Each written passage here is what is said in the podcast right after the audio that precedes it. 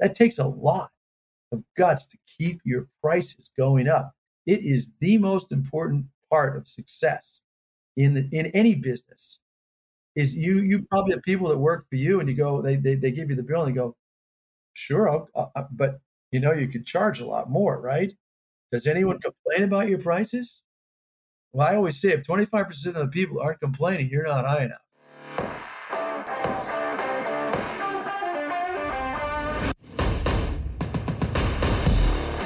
You're listening to Toolbox for the Trades, brought to you by ServiceTitan, a podcast for top service professionals where we interview leaders for their best tips and tricks of the trades. Learn how industry trailblazers stay ahead of the competition and how you too can be at the forefront of an industry. Let's jump in.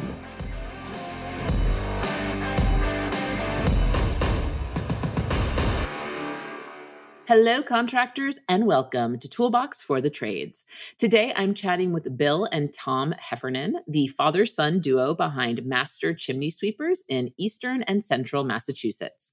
We covered so much on this episode, including the power of direct mail, passing the business along to the next generation, and Bill's predictions for the future of the chimney sweep industry. Enjoy. Bill and Tom Heffernan, you own Master Chimney Sweepers in Eastern and Central Massachusetts. You were a father son duo. Bill, you started the company. Tom, you are now sales director. I am so happy to welcome you back to Toolbox for the Trades, which I will talk about in just a moment. But before we do that, please say hello to our incredible listeners. Hello, everybody. I'm Bill Heffernan, founder since 1977. And I'm Tom Heffernan, son of Bill and sales director here. Thank you again for your time. I'm really excited to get into this interview and rock and roll and learn a little bit more about your story. But before we do, I have to ask both of you an icebreaker. If you could pick up a new skill in an instant, what would it be and why? You know, I'm I really like music and I really regret that I never played an instrument. I love the piano. I love listening to. I love guitar. And I, I'd love to. I hope I do at some point pick one of those instruments up and dabble with that. So yeah. I guess uh, I don't really know if this qualifies as a skill, but I'm starting to get in, into cooking. And I think if I could go back and start that a little bit earlier on in my life, that I, you know, could go, I'd love to go back and do that because it's, I love tasting good food and cooking good food. And it doesn't always come out that good when I do cook it, but I would love to improve on that skill if I could. I love both of those answers. I too have regretted never picking up an instrument, Bill. Not for lack of trying. I just it just isn't in me. But if I could do both of those skills as well, I would give that. I'll also say a popular thing I've been thinking about is picking up another language like Spanish or drawing too. I think I would really love to be able to be a good drawer.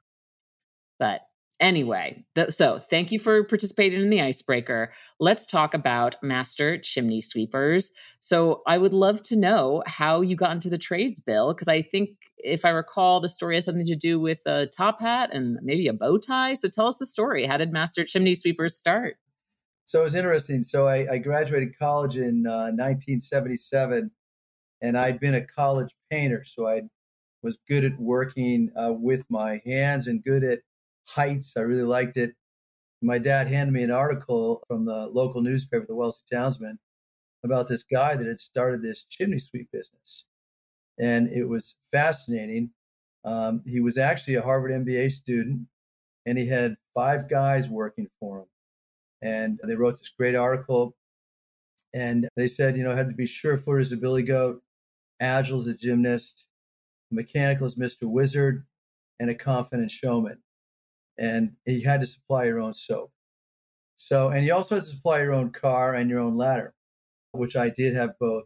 And it was also the energy crisis that just was happening. There were gas lines, people were putting wood stoves in. I studied economics and English, so supply and demand and all that stuff. Chimney fires were on the increase. It sounded, and, and these guys were wearing top hat and tails, and they looked like they were having a blast.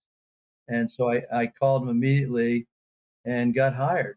What I also found out early on was it's a seasonal business.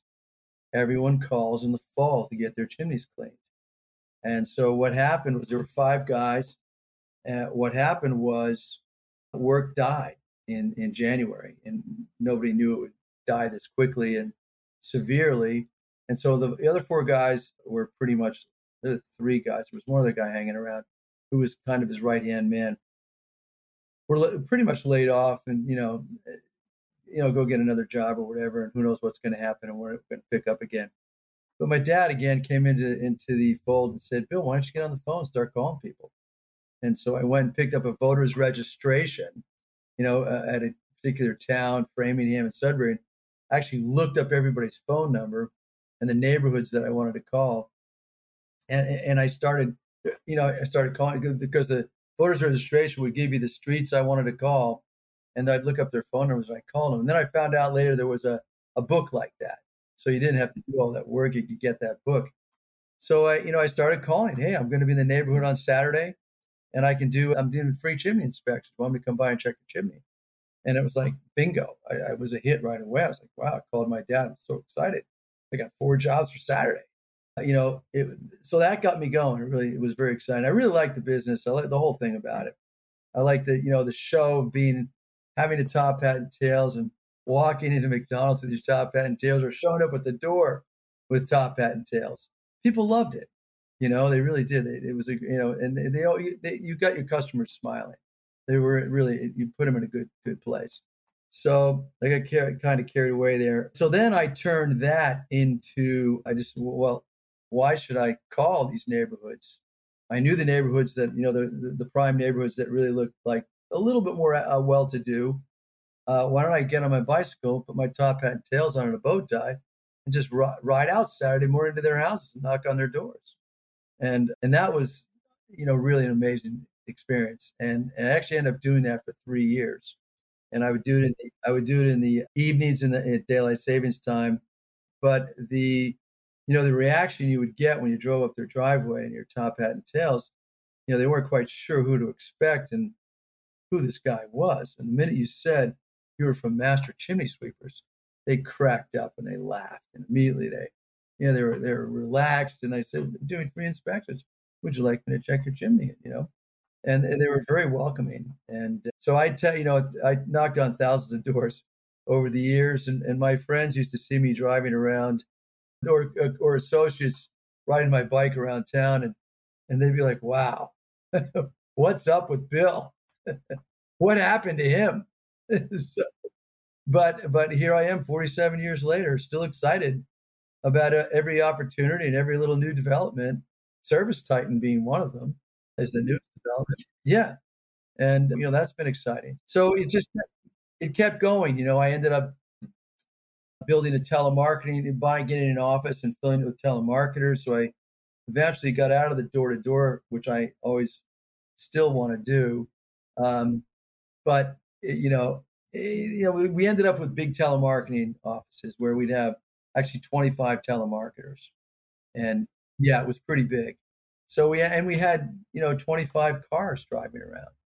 And we would back then we would buy 66 Chevys, uh, paint them black at Maaco, throw a ladder on top, pull the back seat out and put the vacuum where the back seat was. We built we built a bed there on the back seat. And we have a picture with all these cars lined up, all 25 of them. And it was a nightmare. Let me tell you something. And it was a nightmare. It was a waking nightmare for me. I missed. It sounds like you missed your bicycle I would, days. I would never. Uh, uh, we have ten guys now. It's beautiful, and twenty-five guys. Outrageous, terrible, not bad idea. Don't recommend it to anyone. It's a miracle I made it, and it's a miracle I made a lot of things. Well, I'm so happy you shared that story because, you know, I, and I was actually thinking while you were talking about that, like how I wonder how if you were to do your top hat, hat and tails riding on the bike in 2023 now, how you would be received. Yeah, you know, I've, I've really actually wondered about that, and and I there wasn't wasn't that long ago that I really threatened to do it. Uh, I, I threatened to go, you know, and so yeah, I don't know. You know, I I think you could get away with it. I, you might get. I mean, the police might show up and say, "What are you doing?" Uh, but so oh oh oh sorry i didn't register i got to go register at town but but they didn't you know back then you didn't register and, and, it was great it was awesome it was very much like being a politician and and and going around knocking on doors and and it was a great way to build your business. And I was excited about the business, so it was really I believed in it and believed in, believed in what we were doing and where it was going. So it was really, you know, and I continue to believe in in, in what we do. That's super cool. But it, really just goes to show how your business evolved over time. You had at one point 25 guys, this giant telemarketing section of the business, and now you're down to 10. And I have to say, I have folks come on the show all the time who talk about hiring more people, getting bigger, growing, growing, growing. But I also love talking to folks who are like, nope, 10 people, that is great for us. We're super happy with 10. So I want to put a pin on that. And Tom, I want to ask you, you know, you're obviously you grew up watching your dad do master chimney sweepers. When did you decide to get involved? So I decided to get involved uh, two years ago. And, you know, growing up, you know, my, my dad, I said this before, and I'll say it again, you know, he was a tremendous father.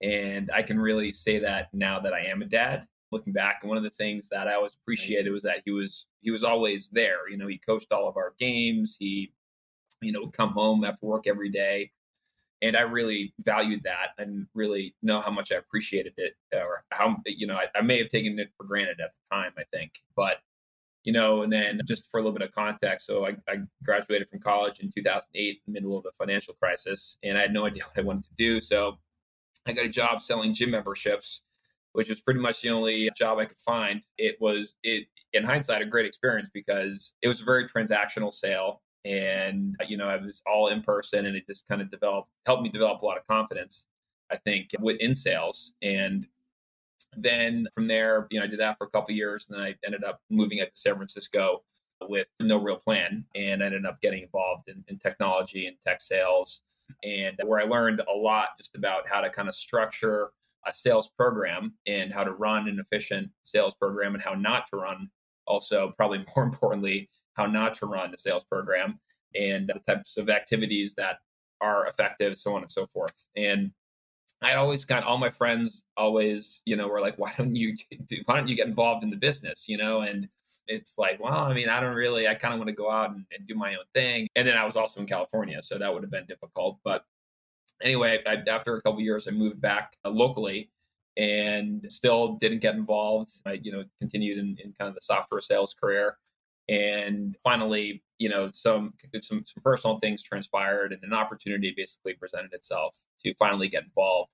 The two paths kind of intertwined a little bit, and and so, so my dad and I, and this is over a series of you know years. You know, we had been talking about this for a long time. This wasn't just like you know two weeks went by and I, you know, he interviewed me and I got the job. I mean, this was something that we'd always kind of talked about. And and then it just kind of came to fruition. And actually my sister Lydia, who ran a very successful dog walking business in South Boston that was kind of decimated by COVID. He, and she also had a, a little girl and she now has two kids. But so she ended up getting involved about a month before I did. And I had reached out to her and said, "Hey, I'm thinking about you know seriously considering like getting involved in the business." And then she responded back and said, "So am I." and it was like, oh, and it just you know it is a small company, and so you can't just kind of create a position. So there just happened to be two positions open that fit our skill sets very well. The one that I'm in now, which is really just a telemarketing position, and the only reason, you know, we're I, we called me a sales director. I'm, I'm just a telemarketer, but I have all this experience to draw on uh, to help you know it, inform our sales strategies a little bit. So that's I guess where the director part comes in. I'm not like not a boss of anyone, you know, but I can help to kind of guide the strategy a little bit. And Lydia is, uh, you know, really the face of the voice of the company. When anyone calls in, she handles all those calls, fields all those calls.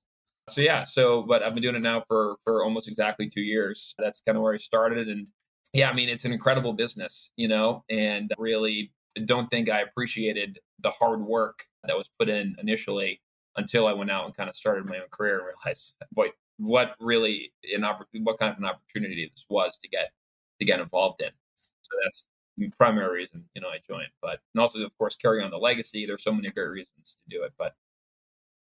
Of course.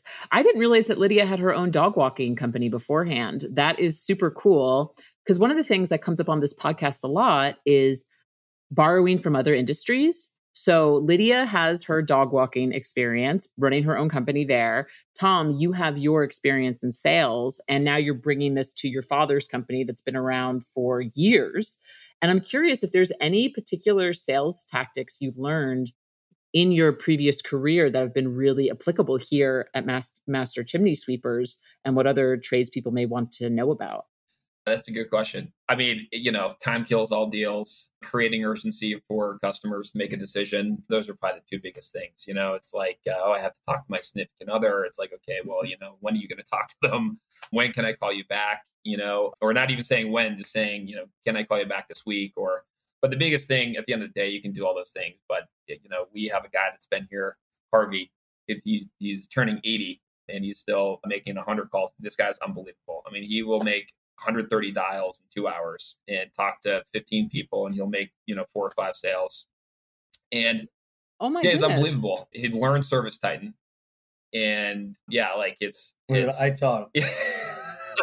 But you taught him? Yeah well it was it was a joint effort. But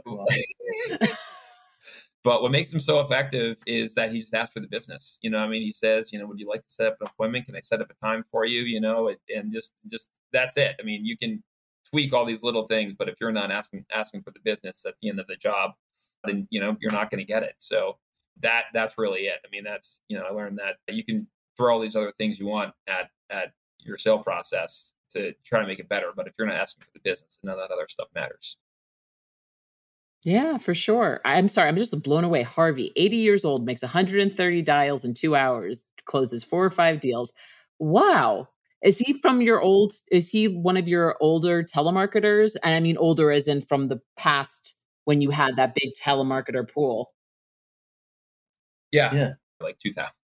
2023. Uh, like 2000, you know? Yeah, he's, he's, he's locked on time. He was a, he was a school teacher before. Yeah and he never knew that he had this skill. And but we also have Susan, who's 34 years, who works from home remotely, and she's another telemarketing savant as well. Uh, you know, they they well, Harvey only works part time, so he does about a quarter of a million in business, but you know, Susan does probably half a million dollars in business. You know, and we have another guy, Ed, too. So selling chimneys at four hundred twenty nine dollars a pop, you can you can do the math yeah, yeah, for sure. That's so cool. So it sounds like I know we're totally, by the way, again, little side note to the listeners, we're now kind of going in a different direction, but I like the direction that we're going in. So it sounds like outbound is really popular for you guys still doing that uh, outbound outbound marketing efforts. Are there any other channels that you really rely on right now? Because I know you guys service 225 towns since the last time we spoke. That's a really big service area direct mail is, is, a, is a big thing that we do. That's a very powerful tool. And Google, of course, is a great tool. Google AdWords and that kind of thing. Best Picks is pretty good. But really, you know, you can't, it's a seasonal business. So what are you going to do from January to, to September? You've got, if you don't have an outbound program, you're going to have to diversify, which most chimney sweeps do. They diversify into the masonry business and they become masons, or they become gutter uh, gutter cleaners. I mean, they they're most of them become chimney rebuilders and masons, and so that's what they do, and that's what keeps them busy. And maybe they get involved in some wood stove installations or things like that. Um, but really, most of the chimney sweeps are diversified into the masonry business. So we're kind of we're actually got, starting in the masonry business about ten years ago, and maybe fifteen, and and we just so but you know, it's not the core of our business. It's probably, I don't even know if it's 10% of our business right now. So, so we really do, uh, we educate the consumer that it's an annual event cleaning your chimney and not just the wood stove, but the one for the heating system. The gas and oil and hot water heater are vented in the chimney. And if there's any obstruction or any deterioration that causes an obstruction, it creates a problem in the house. So educating the consumer about the heating system passageway is really, you know, the key. And we also give them discounts in the slow season, which helps us keep busy. So, you know, you And that creates urgency, right? because it's like, oh well, you know, I can call you back in a month, but it'll be fifty dollars more, hundred dollars more. So that helps us to make sales as well. I just want to take a moment to remind everyone listening that this podcast is free. You do not have to pay for it. I did hear from your CSM, who was the one who recommended you guys for this podcast, that you guys are very well known in town for your bright yellow postcards. Can you tell me about those? Yeah, we've been direct mailing. Uh, you know, we have a, a hundred, actually about thirty thousand people in our database. So, and some of these people date back to 1977, uh, and 130. Yeah, yeah, and and so yeah, we get we're famous for these yellow postcards, and we send them three to four times a year to, to people, and you know I'll even meet friends and say the name of my company and say, "Are you the sense that yellow that yellow postcard?" And so it's been amazingly effective. I mean, I we we always wonder about its effectiveness every, as we spend thirty or forty thousand uh, dollars at a pop sending them. But then by the end of the one month expiration period or six weeks, whatever it is, you look back and you know it generated a ton of business. So eh, I don't know whether the cards are ever going to go away. Maybe not in my lifetime. I think I've proven to these guys that they're effective. I think you know, they were kind of wondering why why we're spending a hundred thousand plus a year in direct mail, and but it generates a lot of business, and you know, so uh, and we didn't ch- we tried to change the color at one point, but we immediately went back uh, to the yellow. Some of our, our competitors tried to match it, but I don't think they could. They didn't keep up with the commitment of you know every year direct mail is such a commitment. I actually had a great episode a few episodes before yours, which was with Guy Fasciano from MSI. And he talked all about direct mail uh, being just a long term play. And it's, and what I'm guessing is if you've been doing these yellow postcards for a while, you've got that brand recognition. Like, I bet you people in your neighborhood, they go through their mail, they see that yellow postcard. They're like, no, no, like, oh crap, my chimney. Well, if 1% respond, I'm, I'm, I'm happy. You know, sometimes it gets maybe it's two or three percent. I mean, I, I, used to track it a little bit, but it's not a lot. But you know, it's still a lot. I mean, you know, if 130 people responded, uh, I guess that's one percent. Yeah. But I think a lot more than 130 respond. I think there's, I think we're, you know, maybe the previous customer at certain times of the year is almost 10 percent of a response. I, I, don't know. But we maybe get five to 10, five to 10. So, you know, we get um, people from i just talked to a, a customer uh, earlier this week that called in and, and said she got a mailer and we include the date of last the date of the last carbon monoxide reading.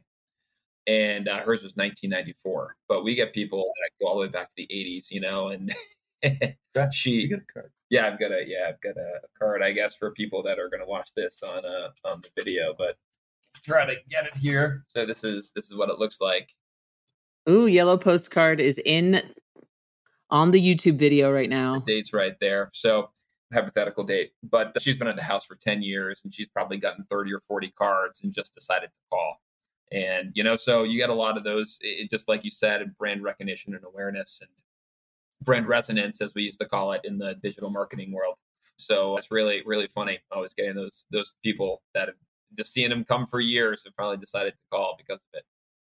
You wore them down. But, you know, this kind of ties in, I think, to what Bill was saying before about the importance of education, about like how your chimney actually works.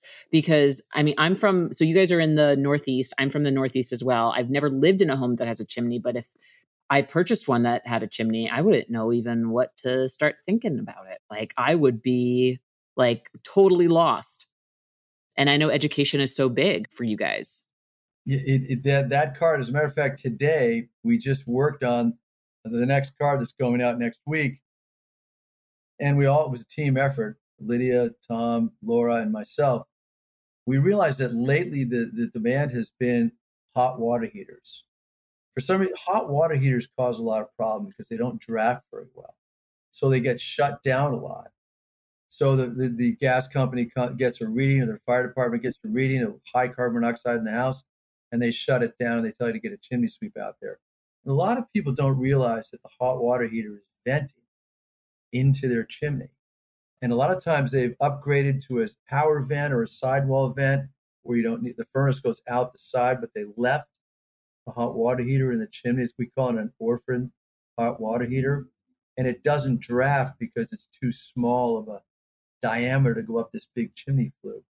And so that's why it has all these problems. So they create a lot of problems. So that's the highlight of this this mailer is, is the question mark where the raccoon used to be is is your chimney vented is your is your hot water heater vented into your chimney and we all worked on the wording you know we worked on and we changed the wording in the back and we you know so we're always there's a little paragraph in the back that's an educational paragraph and it's just a very short two or three sentences and we, you know we used to have this year we this time we changed we used to have an you know highest highest ratings on angie's list and this time we said we got rid of angie's list and we said five star google reviews you know five you know and I'm sorry about that, Angie. But uh, I actually have a really funny story, and I, I know we're, we're we're rambling on this subject, but back in the early '90s, my dad sent out a mailer that said, "Is there a killer in your basement?"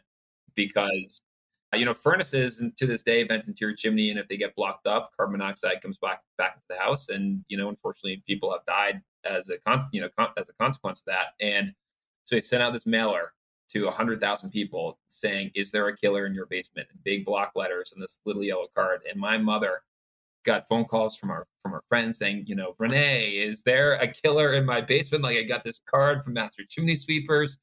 And, you know, I was I was six years old at the time or whatever. So I don't really remember the repercussions, but I'm still here to this day, you know, like, Bill, is there a killer in your basement? You know? and really, really funny. But I, am sure it was very effective. I mean, I'm sure it generated a lot of business. We never, we never forgot it.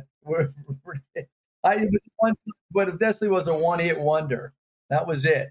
It never, it never went out again. I got a lot of crap for that, you know. So I mean, sometime what what's the phrase? Uh, no press is bad press, or something like that. But I mean, it certainly was memorable. Here we are in summer of 2023 talking about it. But I mean, it, it's powerful. It's a powerful message. Like so much of what the trades does is protect the safety of society, right? All elements of it. And so I think that educational part is so good. Maybe a little heavy heavy-handed in that instance, but hey, it was the 90s. You actually alluded to something else I want to get to real quick cuz Bill, when you were talking about we were talking about the direct mail piece, you're like I think I've convinced the kids now that it's worth it, that it's you should we should keep doing it. Tell me what has it been like now that Bill, now that Tom and Lydia have joined the business and I'm assuming they're contributing they're giving their ideas like what how do you guys collaborate? What's that system like? It's pretty cool actually. I mean they're so much better at the computer than i am and and, and they were really worried because i've been taking most of the summer off and they were they started to get worried. They said you know you know when you come back you're going to remember anything about this new ServiceTitan software? I'm happy to say today i wrote an order. I, I almost did it all by myself and it was just i think there was just one little trick that i might, might admit but no, they're they're so unbelievable with the computer, and Tom can do so many things with the database. You know, the way he formulates lists for our telemarketing team to call, and you know, we decide when to call certain people. Like, like how often do we call someone? They're supposed to do it every year, so they get their annual call. But then, if they don't do it then, maybe it's the summer. Uh, they didn't feel like doing it in the summer. It was hot. It was 90 degrees do we call them again in September or October or November? When do we make that call? And so we there's ways we can formulate those lists of you know we have a way uh, with the software to to track, you know, and Tom does this better than anybody does. So he can make he can makes these lists for people, and we devise territories to to make it so that they're fair and everyone gets they rotate through the territories, and and so and Lydia does an incredible job on the Google analytics and staying with reviews and understanding how the reviews work and how Google works and understanding how difficult it is. When they first came in and tried to look at my Google program, I, I was like, well, look, I, these people are supposed to be doing it for me. I couldn't tell you what's what's going on. You can check it out and see if you can do any better. And and they checked it out. They really can't do much better. They did a little bit better, but it's still incredibly frustrating. You know, why aren't we showing up? How come this guy shows up? How come that guy shows up? Why aren't we showing up? Why are this, you know, these these companies that aren't even certified showing up and, and we're not showing up? I mean, why are they what, what's up with that? So, you know, the fact of the matter is, you know, watching what your people, what your reviews are is really Lydia's the watchdog. and she watches all the reviews, and gets back to me with with with feedback on that this customer is not happy. You, you you need to do something. So you need to whatever it is, and so you know I'll be like, just tell her we'll figure it out, and we'll call her back once we figure it. You know, some lady, a person in Rockport, a customer couldn't get it done today on a dryer vent, which we are starting to do dryer vents, but we couldn't book them till October. We weren't gonna, you know. She's like, "What? Are you kidding me?" And so I said, "Look, I'll have to look at the schedules when I get in, and uh, see what I can figure out." So tell her to just hold on for a second. We'll figure it out. So so working to understanding the customer's needs is, you know, really, really, she's she's tremendous at that. Um, and and she's you know she's also really good at working with other employees in the company. She she does a great job with you know mitigating you know things that are kind of boiling over. You know, I mean you know working with people is you know it, it's a fine line to keep everybody happy, right? And always going to have a little complaint about something or somebody, and so it's you know she's she's a very great diplomat on that. She does a great job. She's I would say she's not only customer relations, but she's also employee employee, employee relations, yeah, as well. So she does a really good job at that. And so, no, I feel really lucky that these that these guys come in and and they, we by the way we had Randy who's a 30 year 35 year veteran who worked for me sweeping chimneys from do the do the math I don't even know how long ago that was in the 90s and Laura's been maybe I don't know 8 years or 10 years so I mean before Tom and Lydia came, they would run the company in the spring and summer, which I really tended to play, do a lot of hobbies. So they're really a good team. Tom and Lyd come in and complement them, and they all work.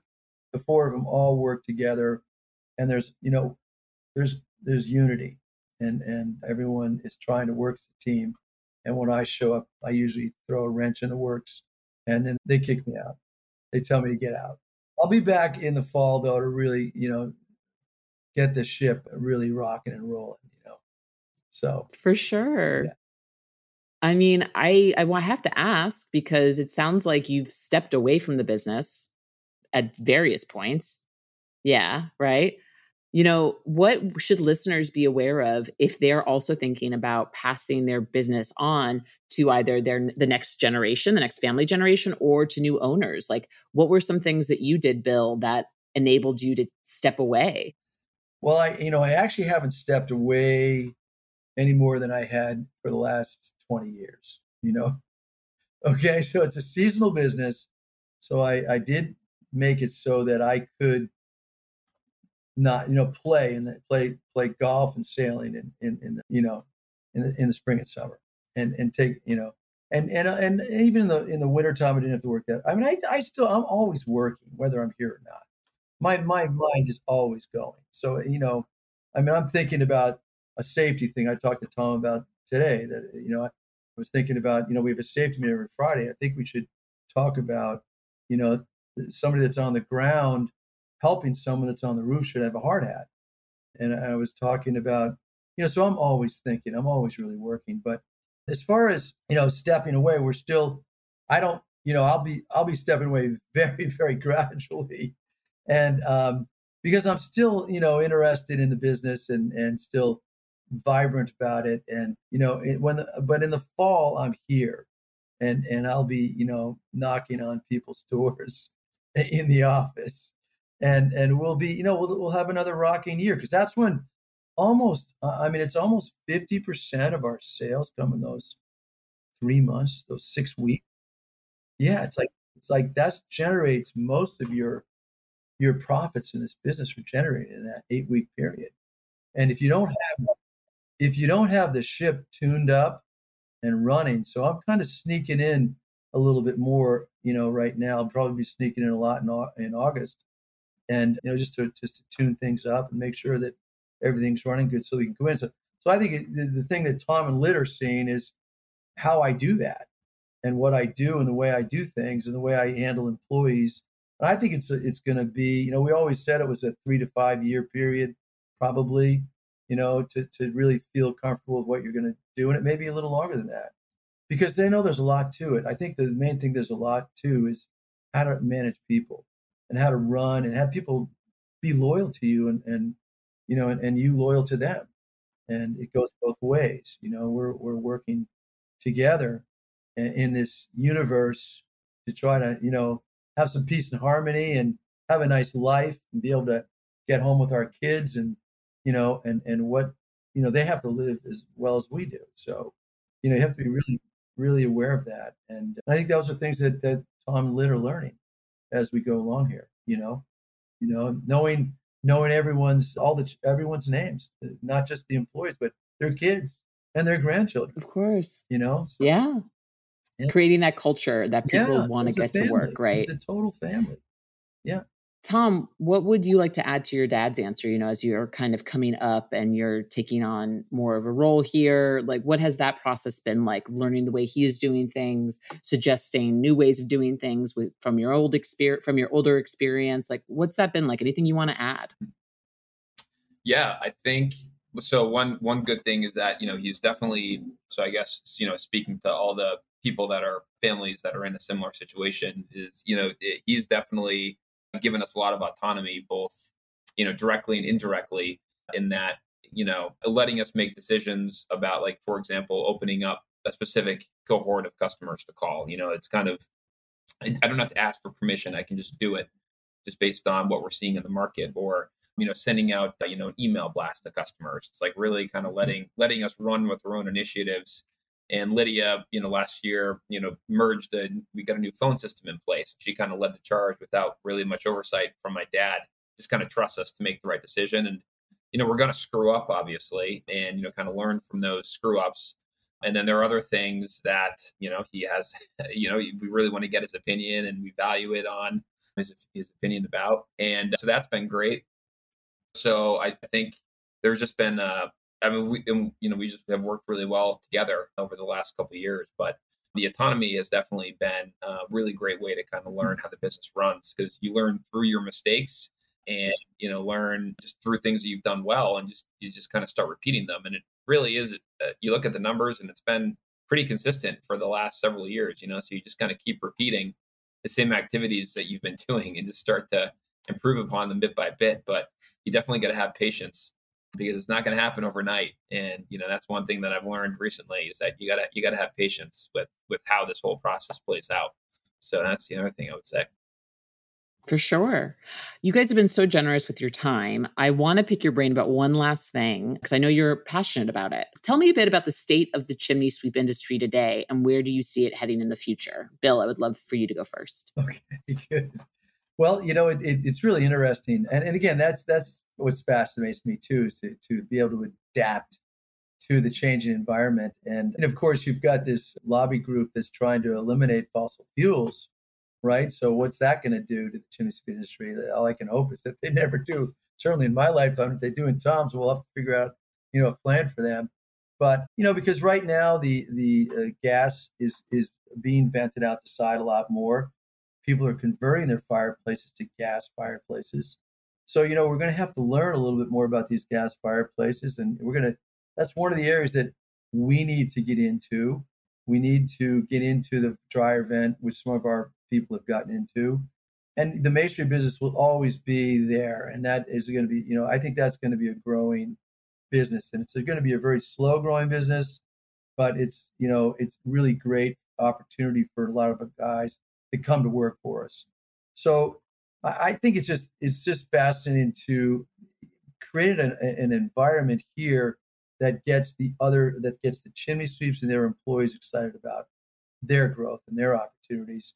We have a new thing that we're looking at in September for restoring chimney fire for fireplace chimneys. And uh, you know, we think it's a great product and we're going to run it by a bunch of the chimney sweeps and they're going to they're going to come and teach us how to use it.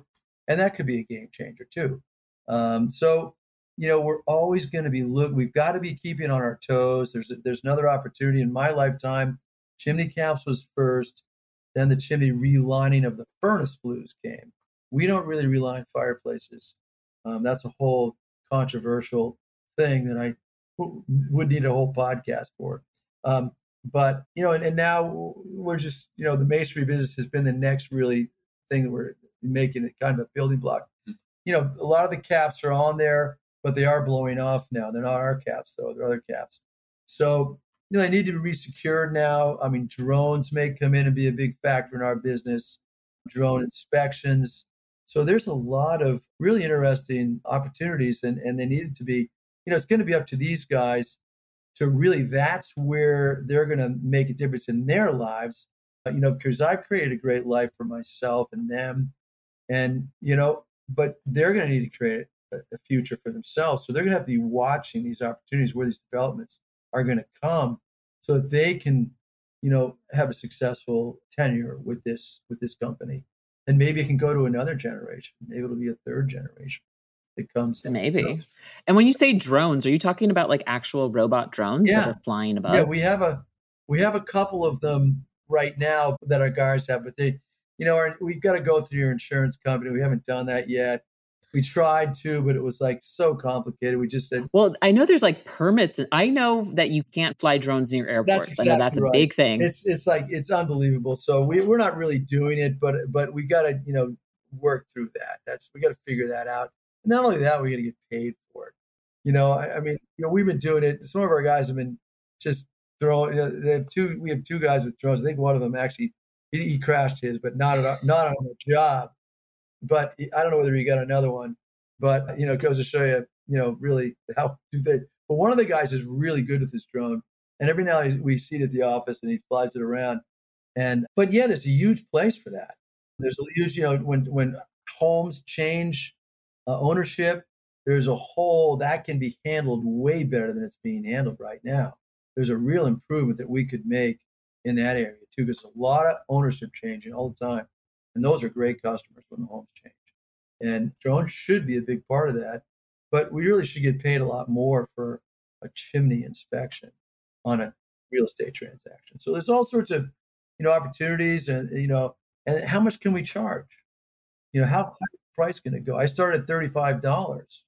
Now our base fee is, you know, 529 with a discount, it brings down to 489 you know, There's always a discount.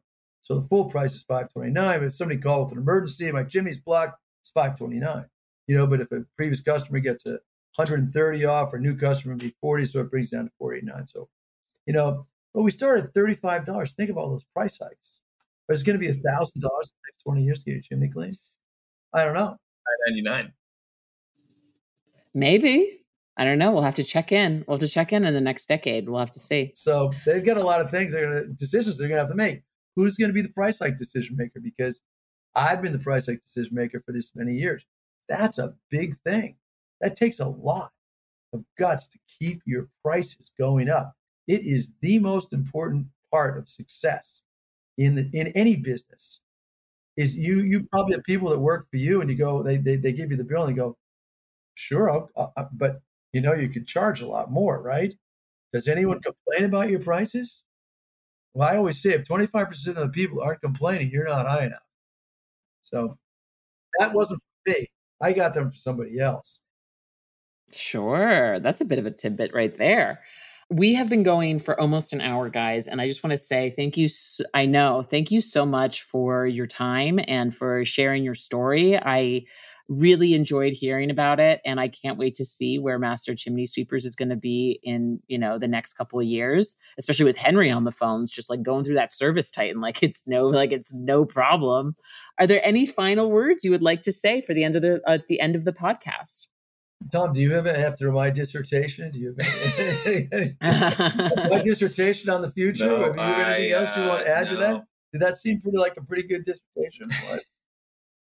I don't know if that's the right word, but you know, I use I would use the word dissertation if I was making that joke too. So I think you're yeah. fine. Yeah, thank you, thank you. I just you know always have to check my vocabulary. You know, is it, is, but, you, know, so. you know what? Me too, Bill. Me too.